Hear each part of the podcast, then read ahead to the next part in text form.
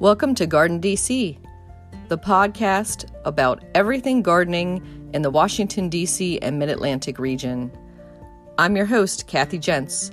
I'm the editor of Washington Gardener magazine, and we're aimed at gardening enthusiasts, people who grow everything from edibles to ornamentals, natives to exotics. If it grows in our area, that's what we talk about.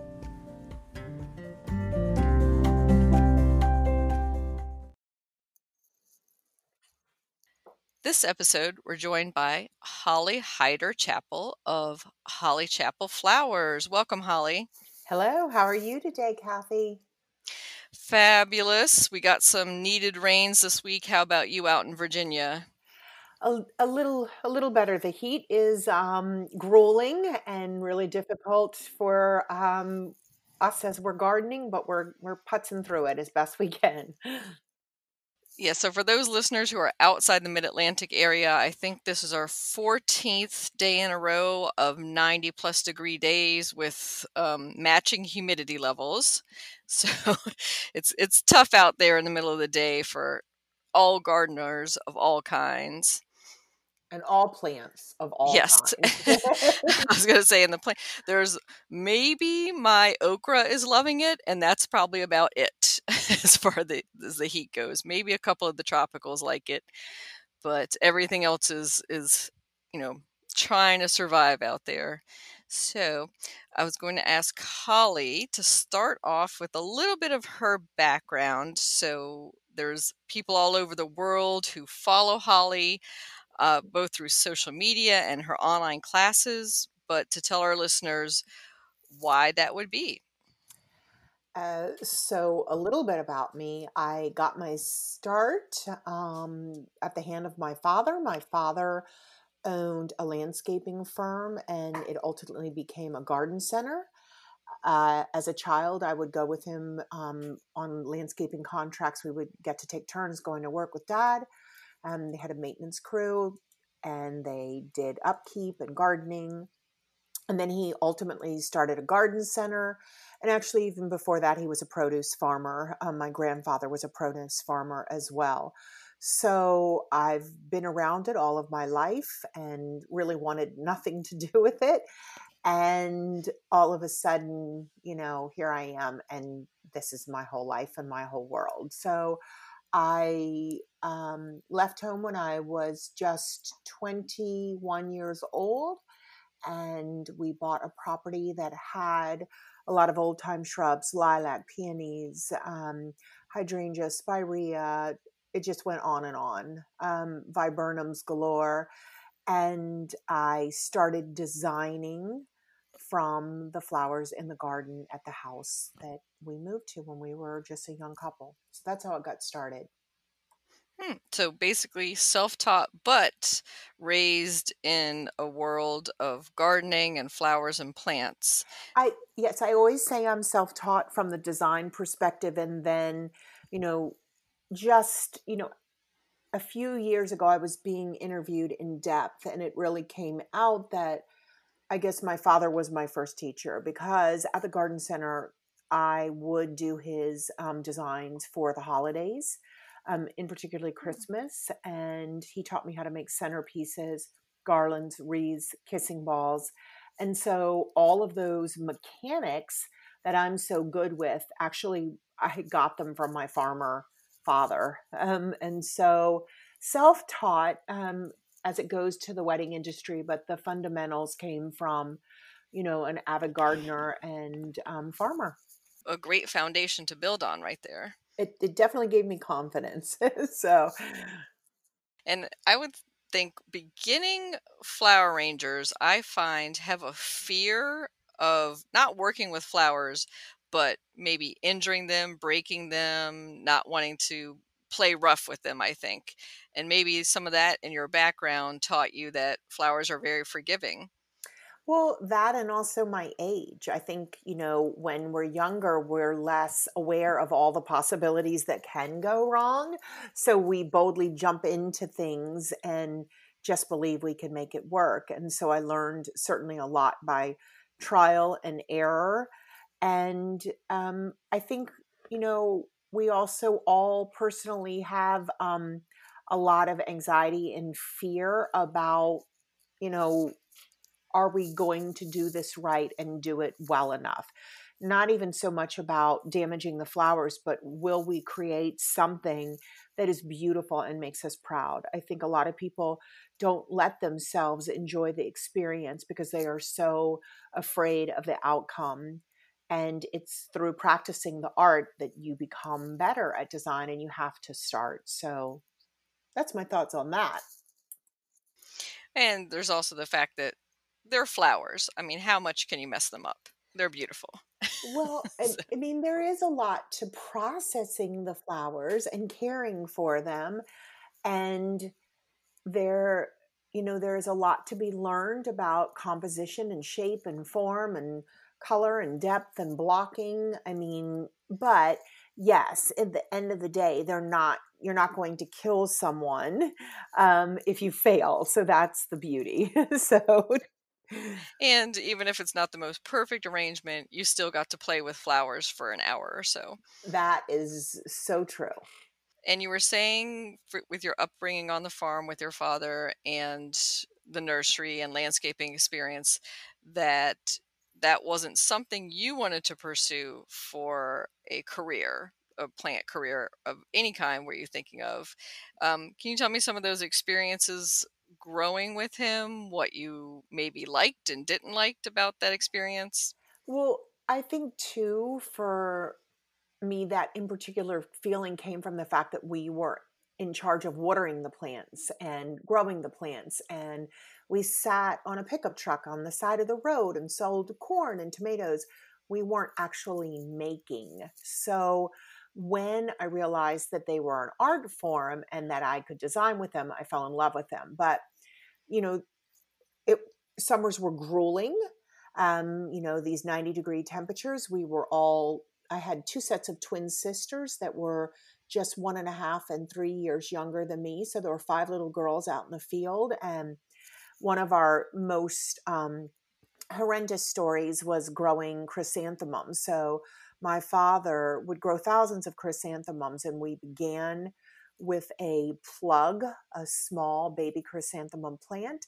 And the way that you bring that into fruition and to size of the pot is by cutting back and cutting back. So, you know, after we sit on the dump truck and fill thousands of pots with potting soil, we put those little plugs into the pots and they're just rows and rows. And we're cutting back to promote growth. And that's all pretty easy until the plant becomes the size that um, dad has established he wants it to be. And then now we can't let it bloom. And so you have to manually, with your fingers, just pinch all the buds off. And so you are holding it back from blooming until fall. And my dad, um, he was a bit of a joker and he was sassy and kind of full of himself. And he would walk through the fields and go, Mum's the word, girls, mum's the word.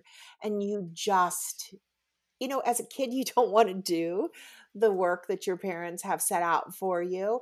And you don't understand that it's an ends to the means and that you have to hang in there and see this plant to fruition and that it's going to end up you know being the bread milk egg and cheese on the table right like you're just you just want to get out and play so um, I learned so much from him about not giving up and um, pushing through. And and man, am I ever relying on him now and everything I learned from him um, in a way that I never imagined, considering the situation that we are all in today. Um, you know, we're having this conversation um, four months into COVID, so here I am farming, and that's the one thing that remains in my business. So it's been um, really powerful and crazy. And, you know, every time I, you know, throw my shovel into the ground, I think this is unreal. How did this happen? Um, for the people who weren't listening, I am a luxury event designer, and I use that word luxury cautiously i actually don't like to use it so i'm sorry i did um, I, I got to do high end very detailed, elaborate weddings and events. And um, I was an educator. I still am an educator. I'm not going to say was in the past. Um, and I produced large conferences and workshops. And all of that was lost when COVID came. Um, every wedding, um, every conference, every event that was scheduled at my farm was all of a sudden gone within a matter of a few weeks. So we are thankfully, um, you know, able to turn to our farm um, and continue to grow more flowers and use those to keep our business thriving and going and also help with the supply chain which has been severely broken because of what has happened with covid. So you know for the time being until things change i'm a farmer. So here we are.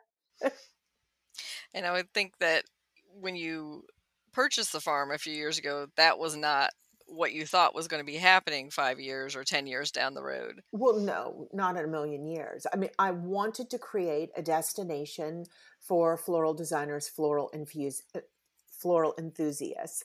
I my flowers, my stems were always used to support my weddings and the workshops that I was producing. And we were getting a lot of requests to come to the personal home that I live in to study with me, and I have seven children. And having visitors here at the at the farm, the house that I live in, was getting a little crazy.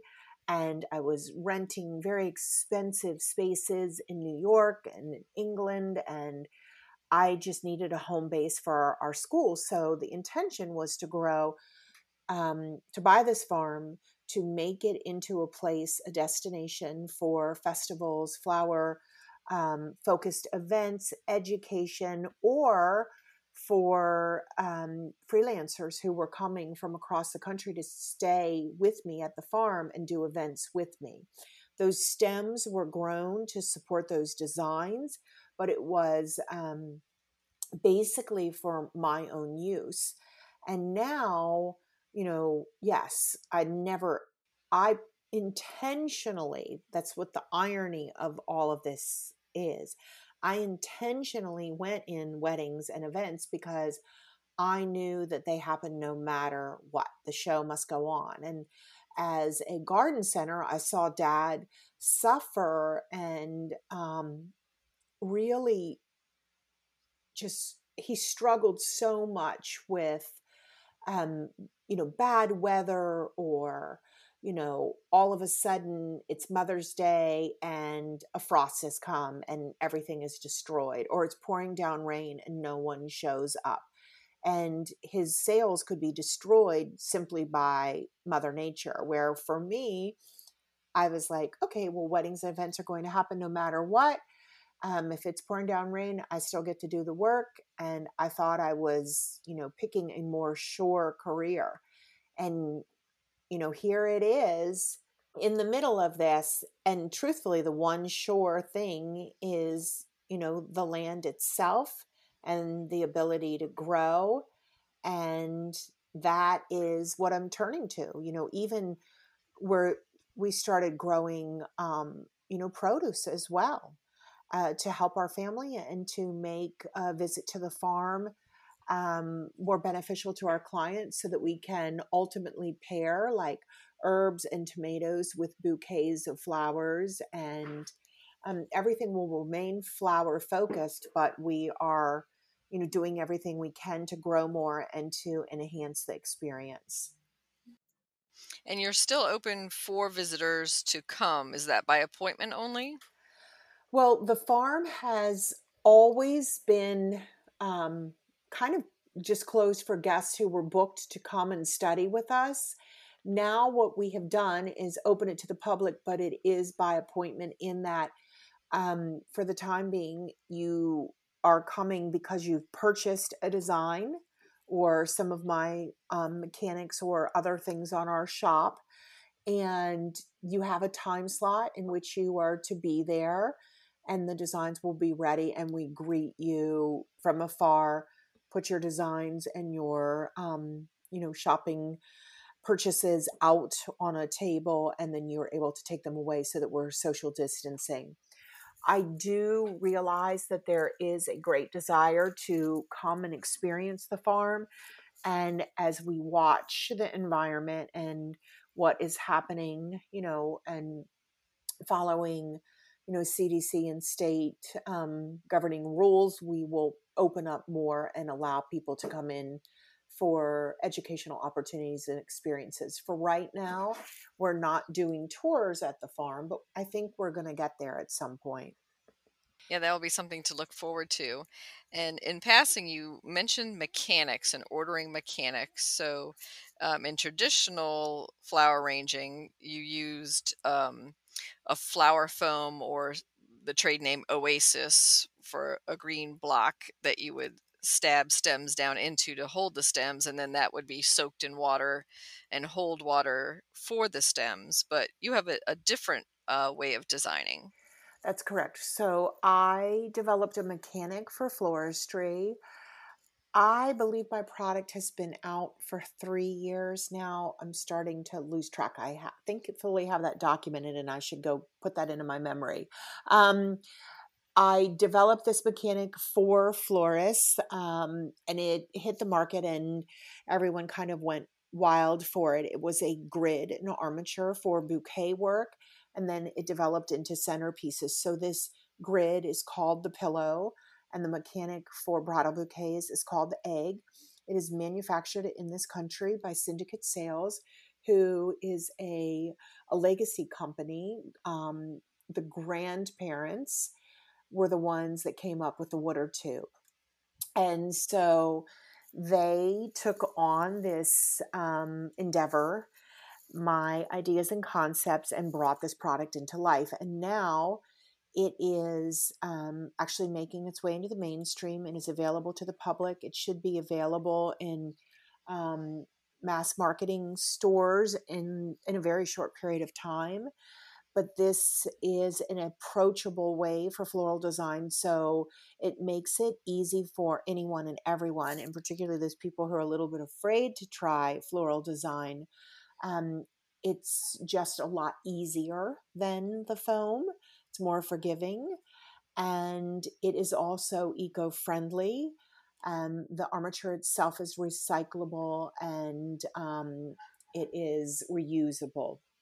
So, with floral foam, that particular product doesn't really break down. They they will say that it breaks down, but actually what happens is eventually it's just tiny microplastics that fall off into the watershed and that is um, having a really profound effect on our marine life. So this is um, a very hot topic and so much so that the chelsea flower show has banned the use of flower foam in the coming year. It would have been at this garden show. So um, which of course was canceled. So next year, but um, I think I think that what is happening with this is that it's making everyone aware, but it's also making people enjoy um, the act of floral design and not be afraid. When you finish making the design, you're able to pick the entire piece up off of the vase and you're literally you literally could throw it up in the air and catch it and a single stem will not fall out you're able to recut your stems very easily and continue the care of a floral design by adding fresh water to the vase, keeping that water really clean. Or you can pick the design up and change it to a different vessel. Say you have guests coming on Saturday and it's in a silver vase, and on Sunday it would look better in gold. You just pick up the whole design and it takes everything onto the next vessel. So it's really super cool. Hmm. And for those podcast listeners who are, are trying to envision what we're talking about, it's kind of like a, an egg shaped, like picture a Fabergé egg laying on its side, uh, made out of a grid. So that it sits on the top of a vase or an urn, and then you would thread I, I, guess for, for lack of a mm-hmm. better word, uh, the stems through it. And then you could change your mind and stick it in another position and change your mind again and pull it out of whatever holes you had used in that cage, which makes it far superior, not just for the environmental benefits of not using the floral foam, but also because you can rearrange and rearrange over and over again whereas the foam once you stab a hole into into it it was very unforgiving if you took that stem back out that that hole was there always. And the foam was shattered and couldn't be used again. So it it definitely it's such a blessing. I um I, I still can't believe that this happened and that it was born. I mean, for a home based floral designer who was not formally trained you know this was an amazing gift from the universe that i came up with this. Chicken wire was the initial um, form that i made it out of and chicken wire has been used in floristry for many many many forever i mean way way back. But i think most people were crunching um, florist wire or chicken wire into the bottom of the vase, and then you could see it if it was a clear vase. And um, you couldn't remove your design and move it to another vessel.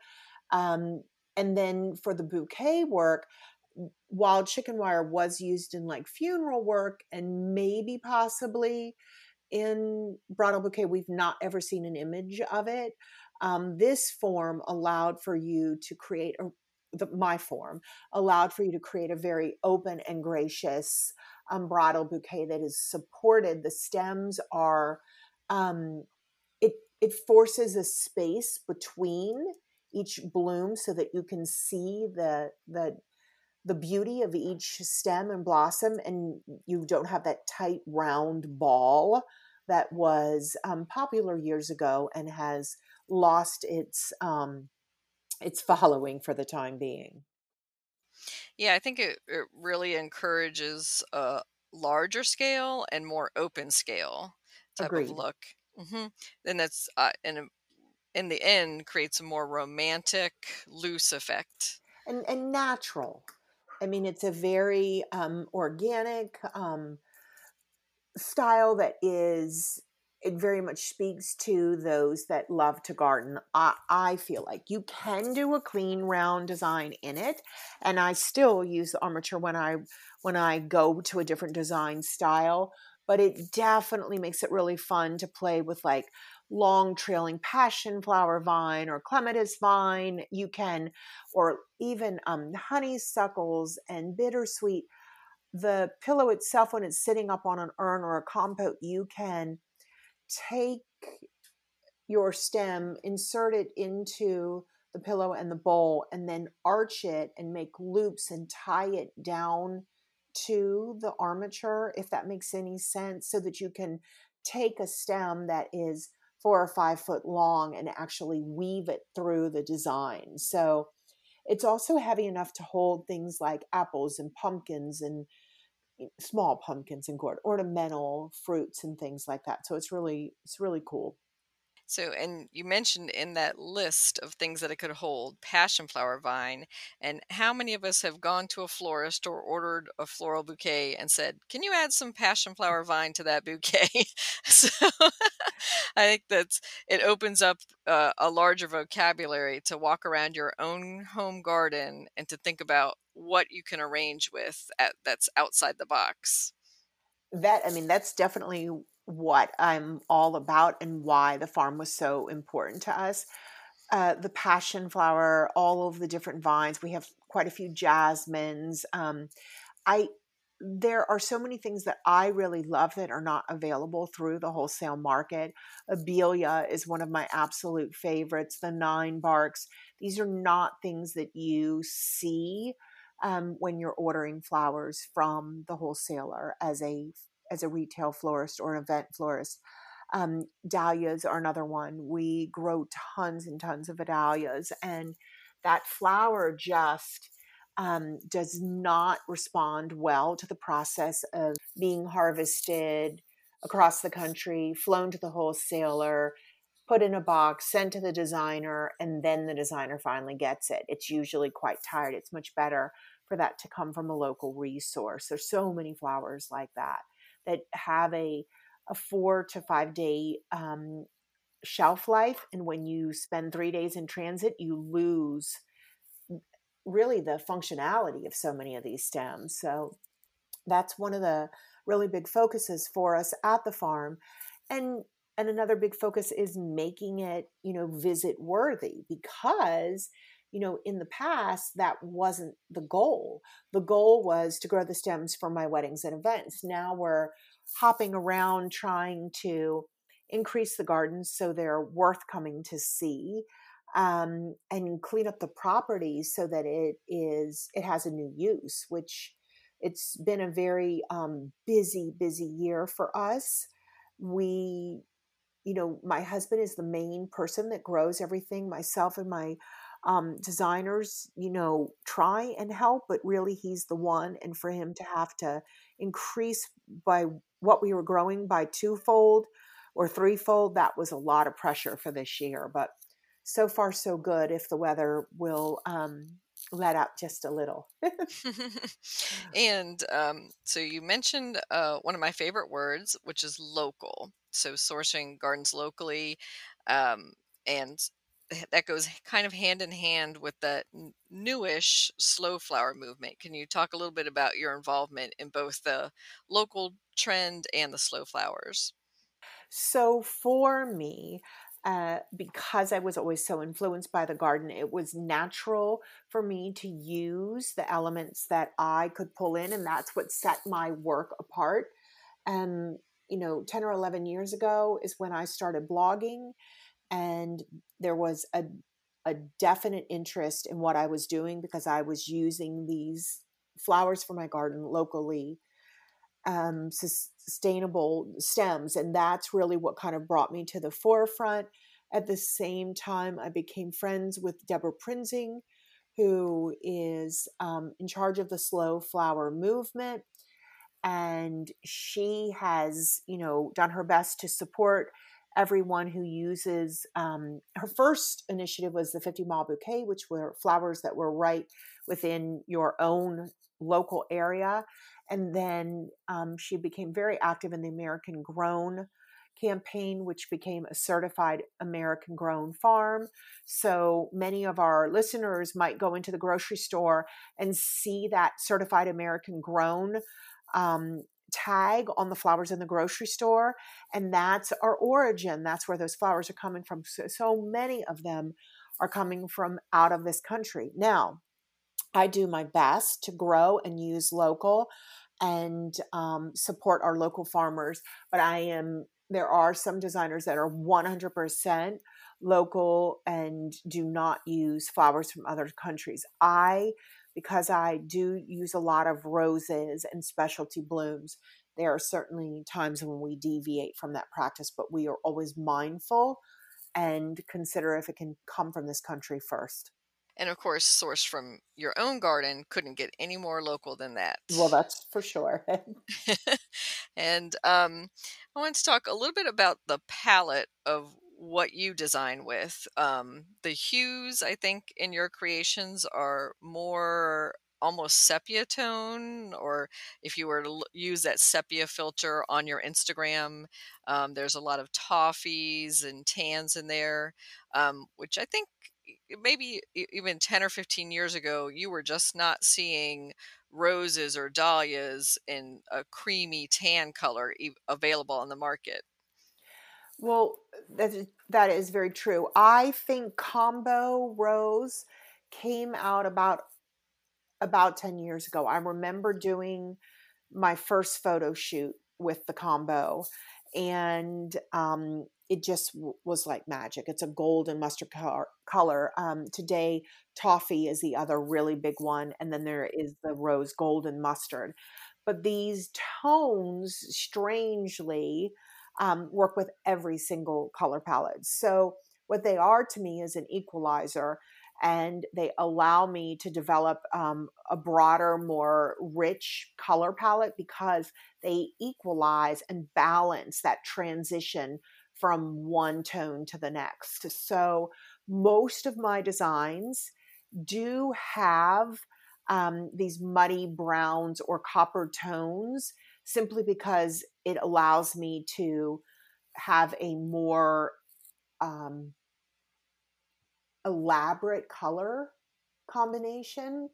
If I am struggling with a design and it doesn't feel like it has enough layers of color or maybe the color palette is really just i don't want to i'm going to say trite so like if i do like a pink a baby pink and a baby blue we've all seen that before and it's lacking some sexy and some richness and some now components but if you start to add like the coppers or the you know brown tones in there the golden tones then all of a sudden it is a much more developed and rich color palette so i use it to um, get me out of trouble when i'm trying to blend things that don't typically blend together or when i'm trying to advance a design that is looking rather standard and not that um, unique or sexy. Yeah, and what makes a flower arrangement sexy, in your opinion? To me, it's shape and composition, it's the layering of color, it's the depth, it's that all of the principles of design are touched upon, and that there you know there are focal places and you know there's texture and you know, all of the components are there. A block of hydrangea actually if it's from the garden would kind of make me okay but normally a block of hydrangea that you know came from the grocery store um, or out of the country south america wouldn't really appeal to me because it doesn't it looks manufactured. It doesn't have the nuances of hydrangea from the garden or it doesn't have the layers of texture. I like to see lots of different types of flowers, lots of different shapes, and then shades, several layers of each shade blending into each other. So it wouldn't just be um, the same pink matchy matchy all across the bouquet. No. I would do layering of every, if a color comes into one of my designs, it is a rare occasion that one flower is the only color in the design. I would have layers of yellow or layers of pink. I don't typically I mean, I'm sure I've done it before, but I wouldn't randomly go to a design and throw yellow into the middle of it without an accompanying flower to go with it, accompanying tone. And I think you've perfectly described also what makes beautiful garden design itself or landscape design. Um, it would be picking up color themes and weaving them um, throughout beds and echoing back and layering. Absolutely. And it's what makes it so much fun, too. I mean, if we made the same design over and over and over again, I think we would lose our interest. But the fact that there's always something new and evolving and emerging in your garden, and that you can take those tones and play with them and build something you know that's never been seen before that's really that's exciting it makes you want to get up and run to the table to design. So, or run to the garden and find all the treats and treasures. I um I have a saying that um is really it, it's kind of the core in our studio. You know, if we're struggling with a design and it does not look right, I will always say to the team, the answer is in the garden. And for me, every design that I create, every single one of them has something from the garden. If it doesn't, it looks stale to me. Um, it looks like it is lacking. And um, I go out and try and find that one treasure to elevate that design to the next level. And it doesn't even matter what the season is. I can always find something to make a piece look unique. And I think that floral design um, it has somewhat of a misnomer in that you're not only using flowers, of course, you're using seed heads, you're using the foliage, you're using branches. Do you have some other uh, favorite natural materials that you might weave into a, an arrangement?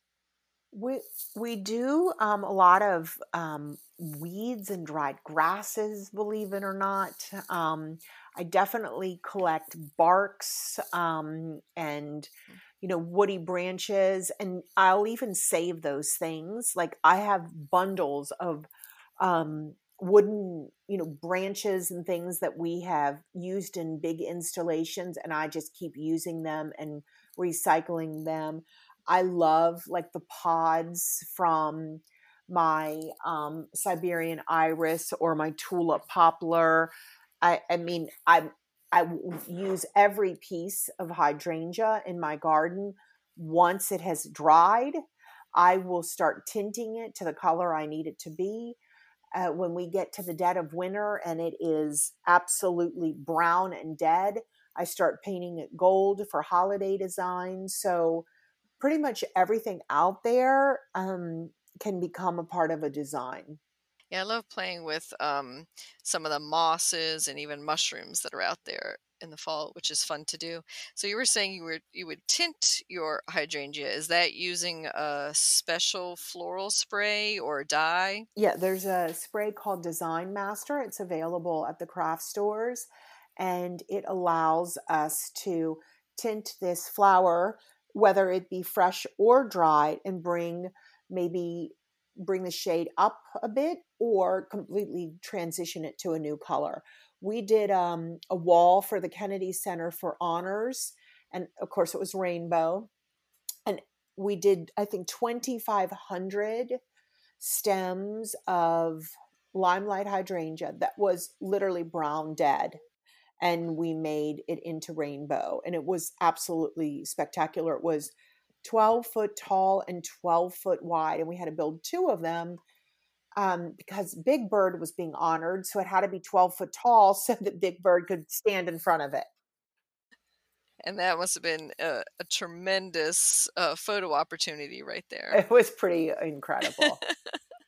and I hope you did get a picture of yourself with Big Bird. And you know what? We didn't get to get a picture with Big Bird, but we did get to stay and see the honors event, which was a really big deal. So uh, that kind of stuff was bucket list and amazing um, to be able to be a part of. And hopefully all of that can begin again soon. That must have been a wonderful experience and satisfying to see your work used in that way. It was incredible. I I absolutely adore working with them. They are so incredible and I guess because they care so much about the arts, they are very um, very much into the floristry and also trusting um, the the designer and her thought and process it has been that has been absolutely my most favorite thing um, that i've gotten to continually do so you mentioned a designer. Could you describe a little bit of experience of, say, a new bride to be coming to you for an appointment, and maybe she has a wedding planner, maybe she doesn't, and how those experiences would differ working with a professional florist like yourself? Well, in the past, um, I was the lead and I got to work directly with the clients to develop their color palette and that was an incredible experience because I was able to show them all of the different types of flowers and options. Um, over the years, things have kind of changed a little bit, and there is a title called event design. And often, event design is executed by um, a planner, and they're letting you know what flowers you are to design with. They kind of give you a list of flowers that they want you to use. And that i mean that's amazing that you know so many different people the planners and the clients have started to know flowers well enough that they're asking for particulars but it is a very different way of designing because it always kind of puts you in a box. I always um, say to my clients when i have the opportunity you know i will do exactly as you tell me to do. I will stand in this box and not look beyond, or you can allow me to be creative and let me see what is happening in this big, amazing world. And I can come back to you with, hey, you know, what about this? What about this? What about this? This happens to be blooming in the garden today. But, you know, I ask permission whether or not that's allowed because some of them just want me to replicate a picture and that's the end of it. And I mean, I am capable and totally competent to do that. But I do think that the most beautiful designs I don't think I know that the most beautiful designs are absolutely 100% born when the designer is given some creative freedom and is allowed to think for the client. Yeah, I can imagine that if anybody were going to hire a Holly Holly Chapple, that the whole point would be to get some of that input, to get some of that creativity, and to have something that's highly seasonal and influenced by the garden. I I think you know, I hope that's the case, but I mean, I also do have, you know, wonderful relationships with planners and sometimes they just need a florist to execute and you know, I have to walk both lines. I I think it is sad um, but I would say that what is happening now is because um, because the the priority has been put back on to let's hopefully go ahead and just be able to get married.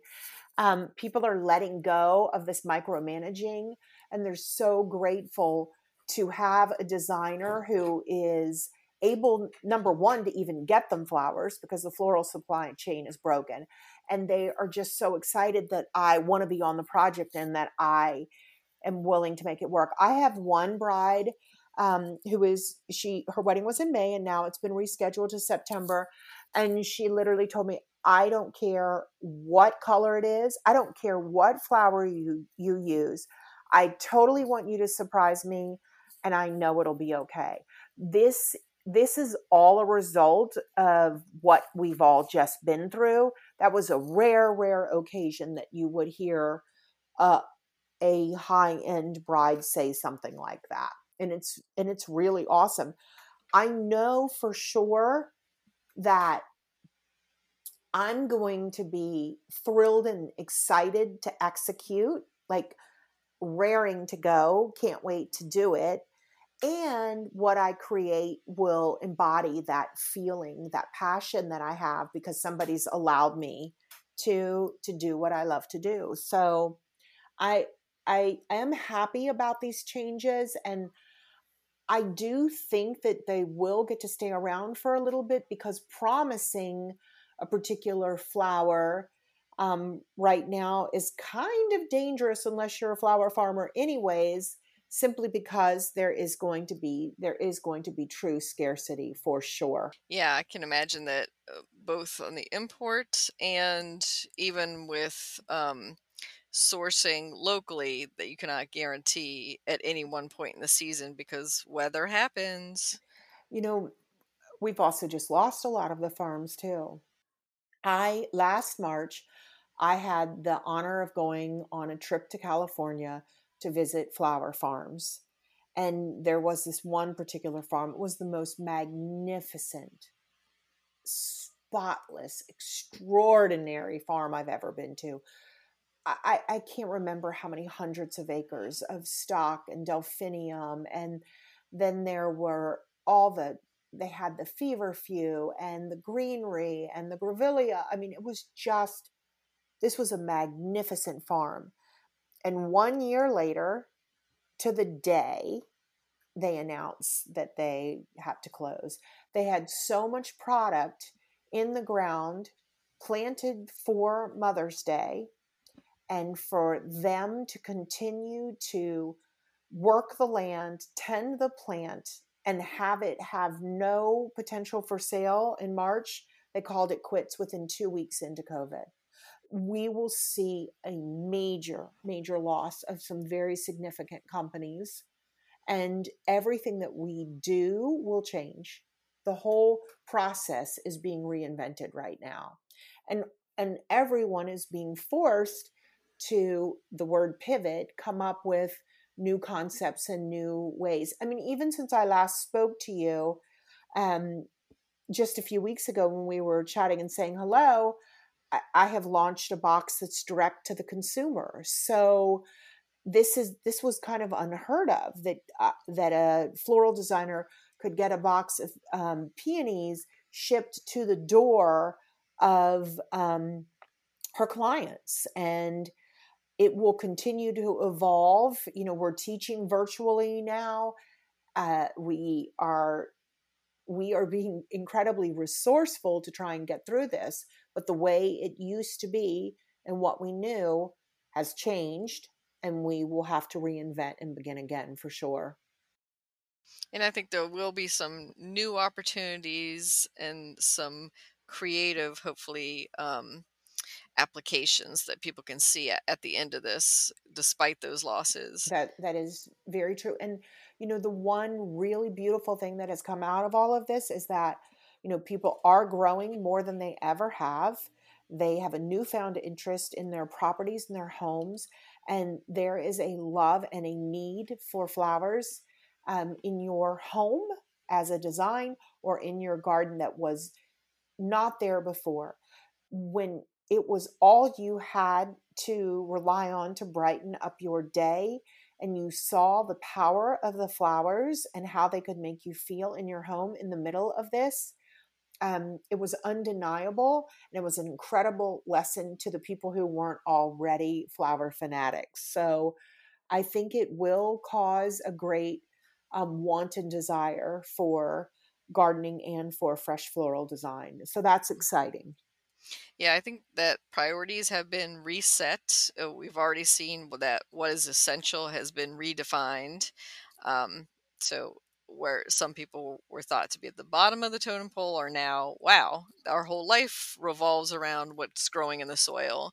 And then, um, just because people have been shut in maybe in apartments for months on end, that any brief glimpse of nature that they can bring in, be it house plants or um, a bouquet from the local farmers market, um, people are really starting to appreciate those in in much different ways than they were.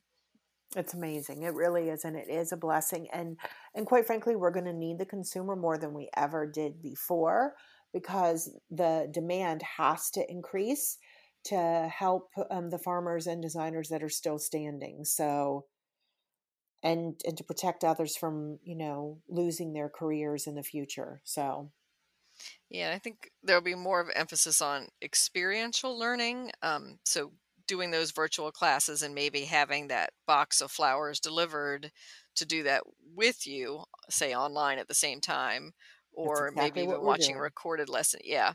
So that that will be even more interesting. And even, you know, just this making flowers an experience at the farm. You know, we've been doing these large scale installations as a way to create a desire to come out to the farm.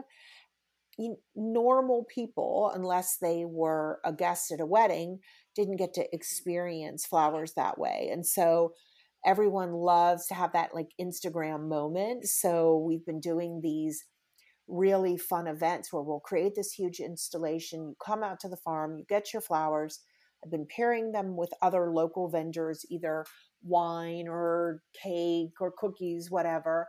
And um, then you, you know, get to see these large scale installations. We're we're doing it again. Um, this Alaskan peony event is happening where I'm shipping flowers to people's homes and I will do a virtual education. But then we're also featuring the Alaskan peony at my house. So, what I'm doing and to, to help them and to support what's happening to them, I'm buying all these peonies and then I'm going to mix them into my farm flowers.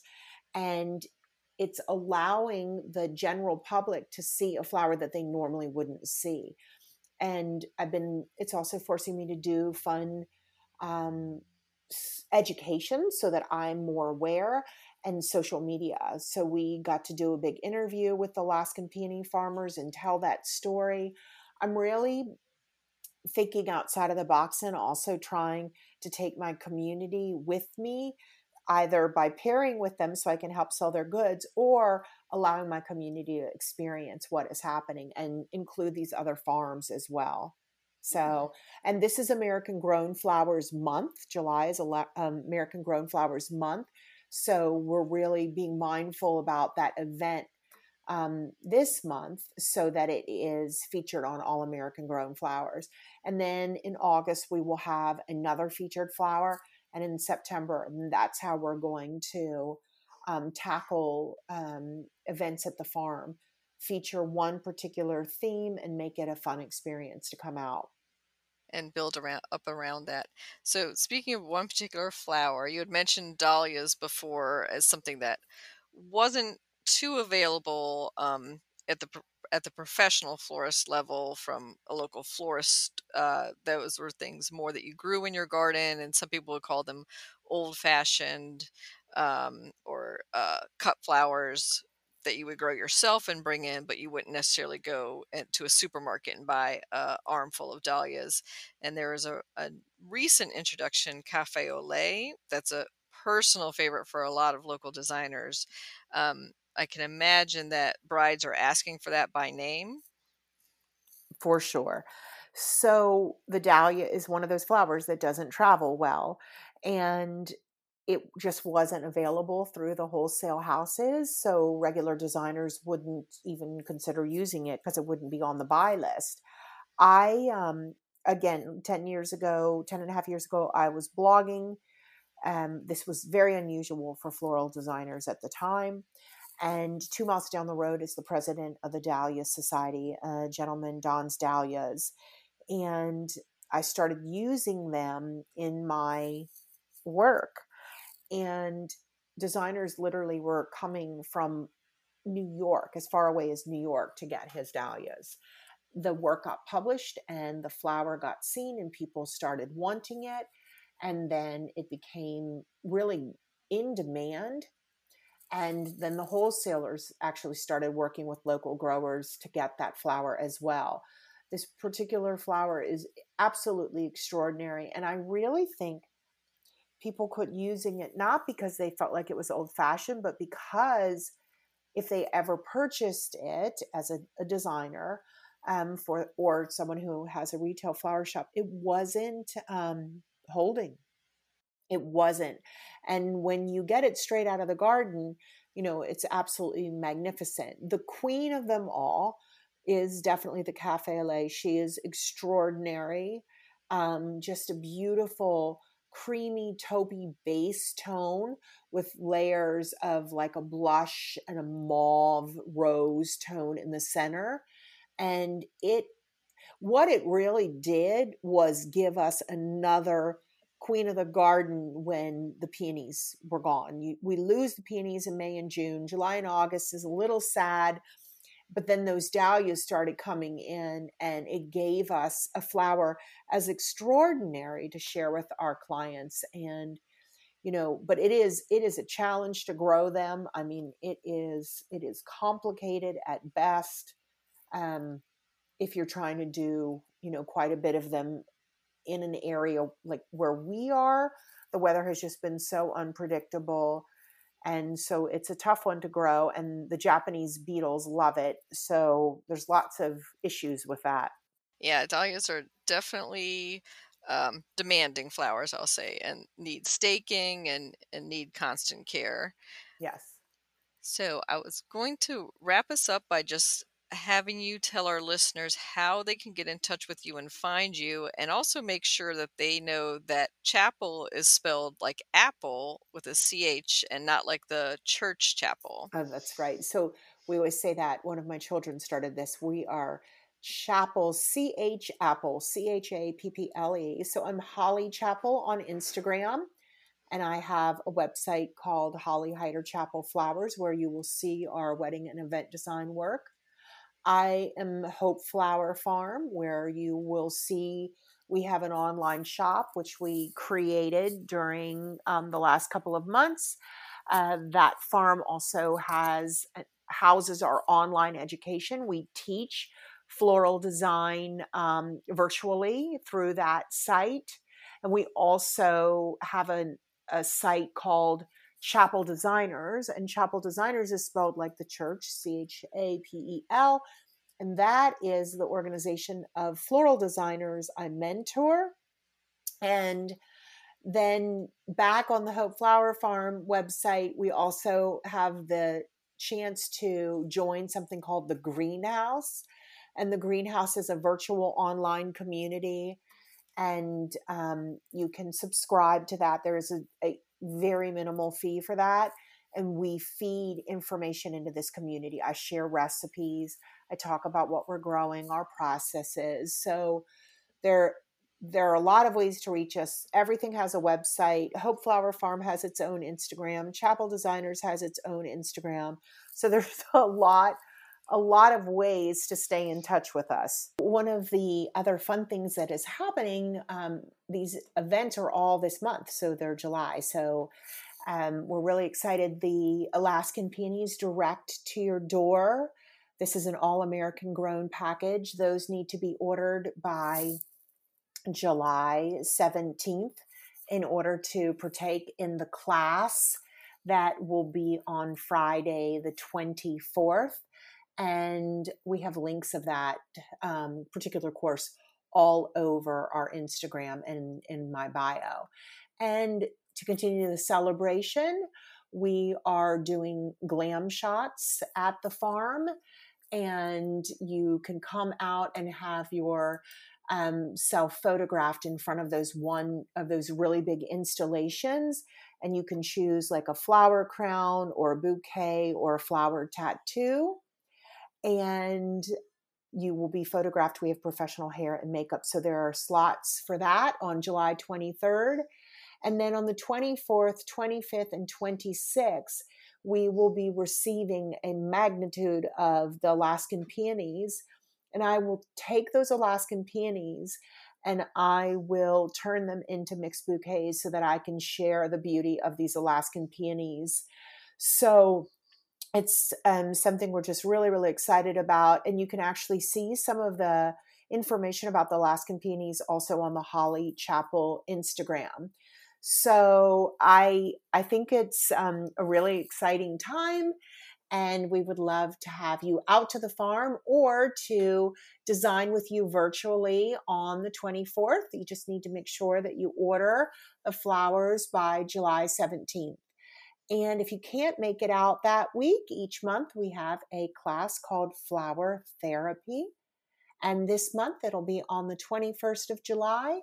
And we're going to be making herb wreaths and um, discussing the power of herbs and how to grow them. That's what's coming up.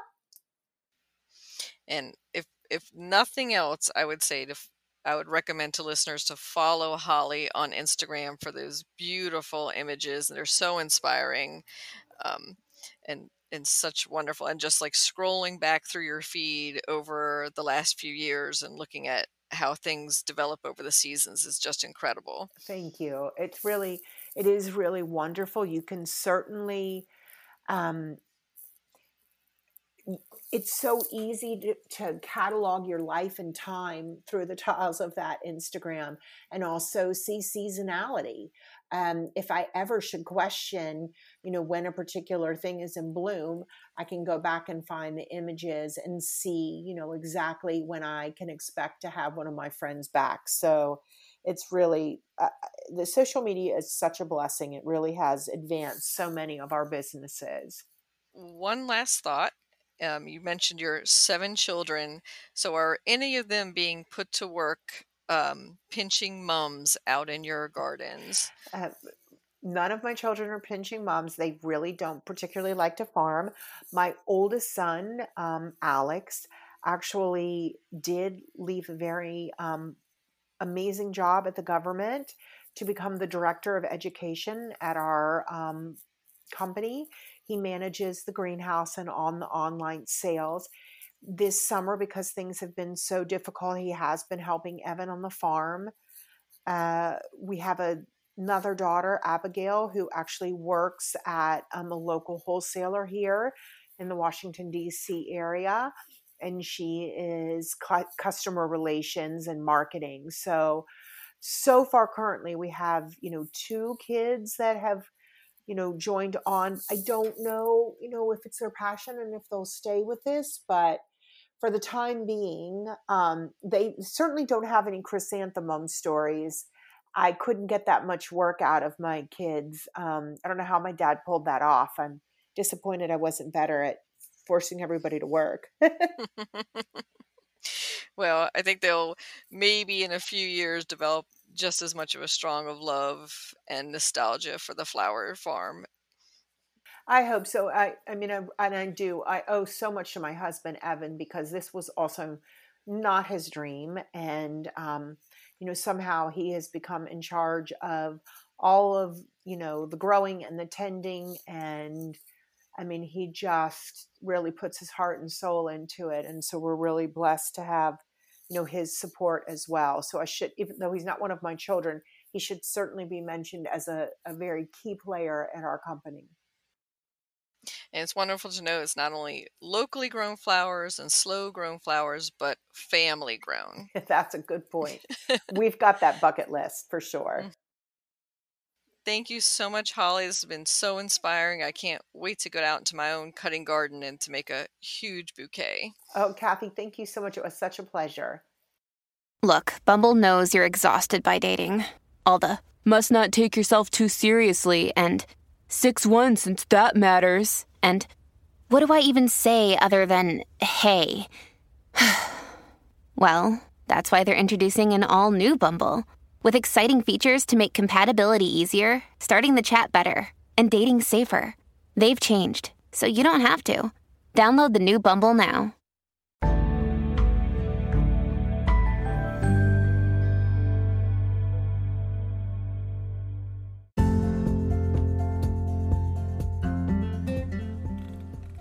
Gardening by the rules. Five old ones to break, five new ones to make.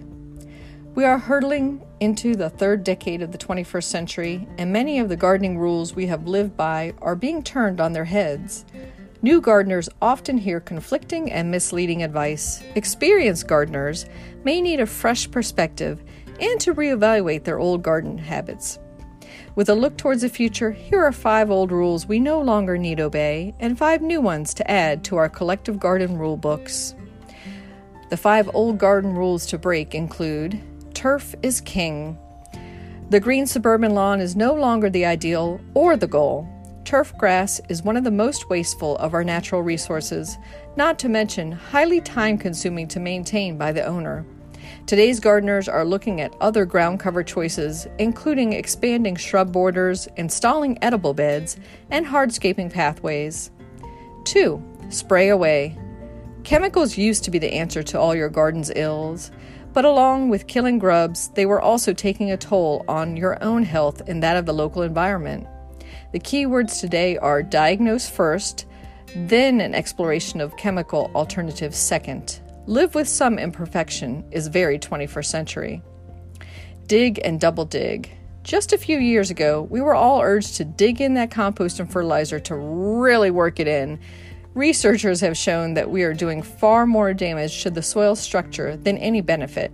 In addition, we are turning up new weed seeds that would otherwise be dormant.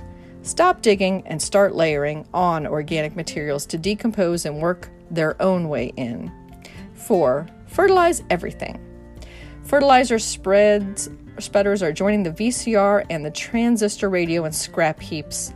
Most fertilizer applied on and around plants wash away into our local streams. Today, the word is to feed the soil, not the plants. Healthy soil promotes strong growth. Add your own homemade compost and organic mulch to your beds to provide nutrients. 5. Water copiously. The oscillating sprinkler is another dinosaur headed for the junkyard. Good gardeners know to group their plants by their watering needs and to use drip irrigation, not overhead sprinklers or hoses.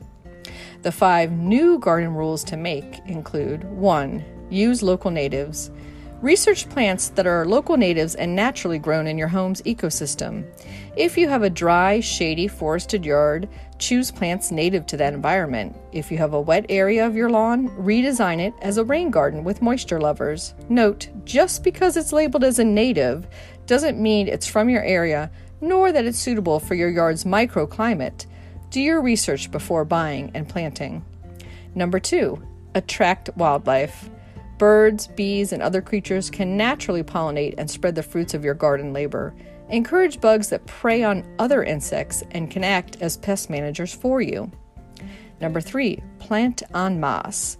Gardening is one area in your life you can go crazy with the quantities, and the more you use, the better it looks. A bed of 300 daffodils and groupings of 100 daisies is a feast for the eyes. Go ahead and indulge. 4. Beware of mature sizes. Trees and shrubs can quickly eat up your gardening real estate. Think twice before buying those large growth plants and exactly where you will plant them to avoid having to constantly prune or worse still, kill them when they are overgrown in the space you assign them. 5. Grow what you love. So, what if your neighbor finds your plant choices old fashioned, boring, or garish? Look at your garden through your own eyes and don't worry about what others think. It's yours, you make the rules. Don't ever let anyone tell you otherwise.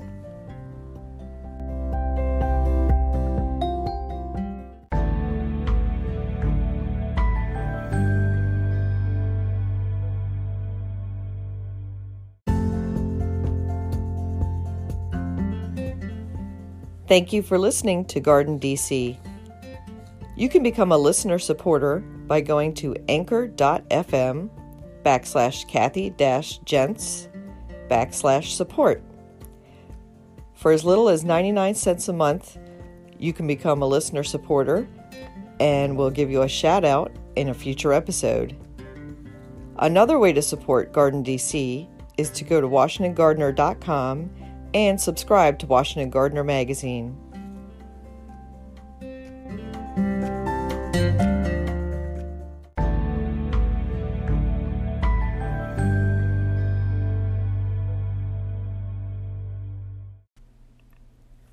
Plant profile Black eyed Susan. The black eyed Susan, Rudbeckia, is the Maryland state flower and is a native North American wildflower. It has one of the longest bloom periods of any perennial and can flower from July through September and beyond. Deadheading will extend the bloom time. Rudbeckia is an excellent cut flower and can be used dried in arrangements as well. It prefers full sun, but can thrive and flower in part sun situations. It is quite hardy and drought tolerant, once established, and is not picky about soil types. There is no need to add any artificial fertilizer to it. Instead, I give them a thin layer of compost each spring. Rudbeckia form clumps and can spread by runner or by reseeding. It grows to about two to three feet wide by about as high. Black eyed Susans are easy to dig and divide to share with other gardeners. Butterflies and other wildlife are big fans of this flower. Leave the seed heads up for winter garden interest and to feed the birds. It is attractive massed in sunny flower borders or in a woodland garden. It pairs well with echinacea, yarrow, tall sedums, asters, Russian sage, and ornamental grasses. There are many lovely cultivars of the Rudbeckia species. Three I like a lot are Goldsturm, Maya, and Indian Summer. Rudbeckia, you can grow that.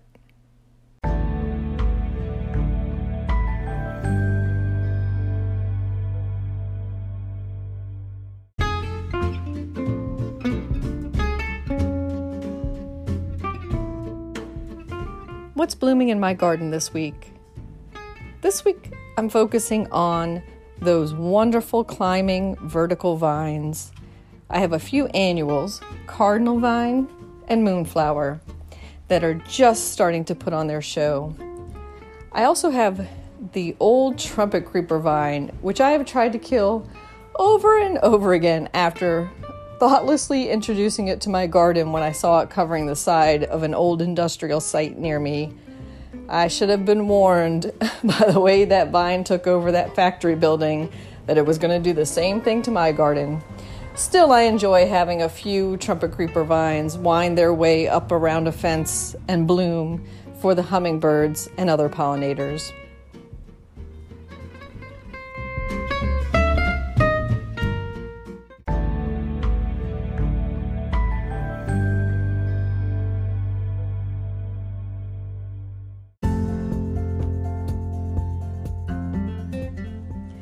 You can find Washington Gardener online at WashingtonGardener.com, on Twitter at WDCGardener, on Instagram at WDCGardener, and on Facebook.com at Washington Gardener Magazine.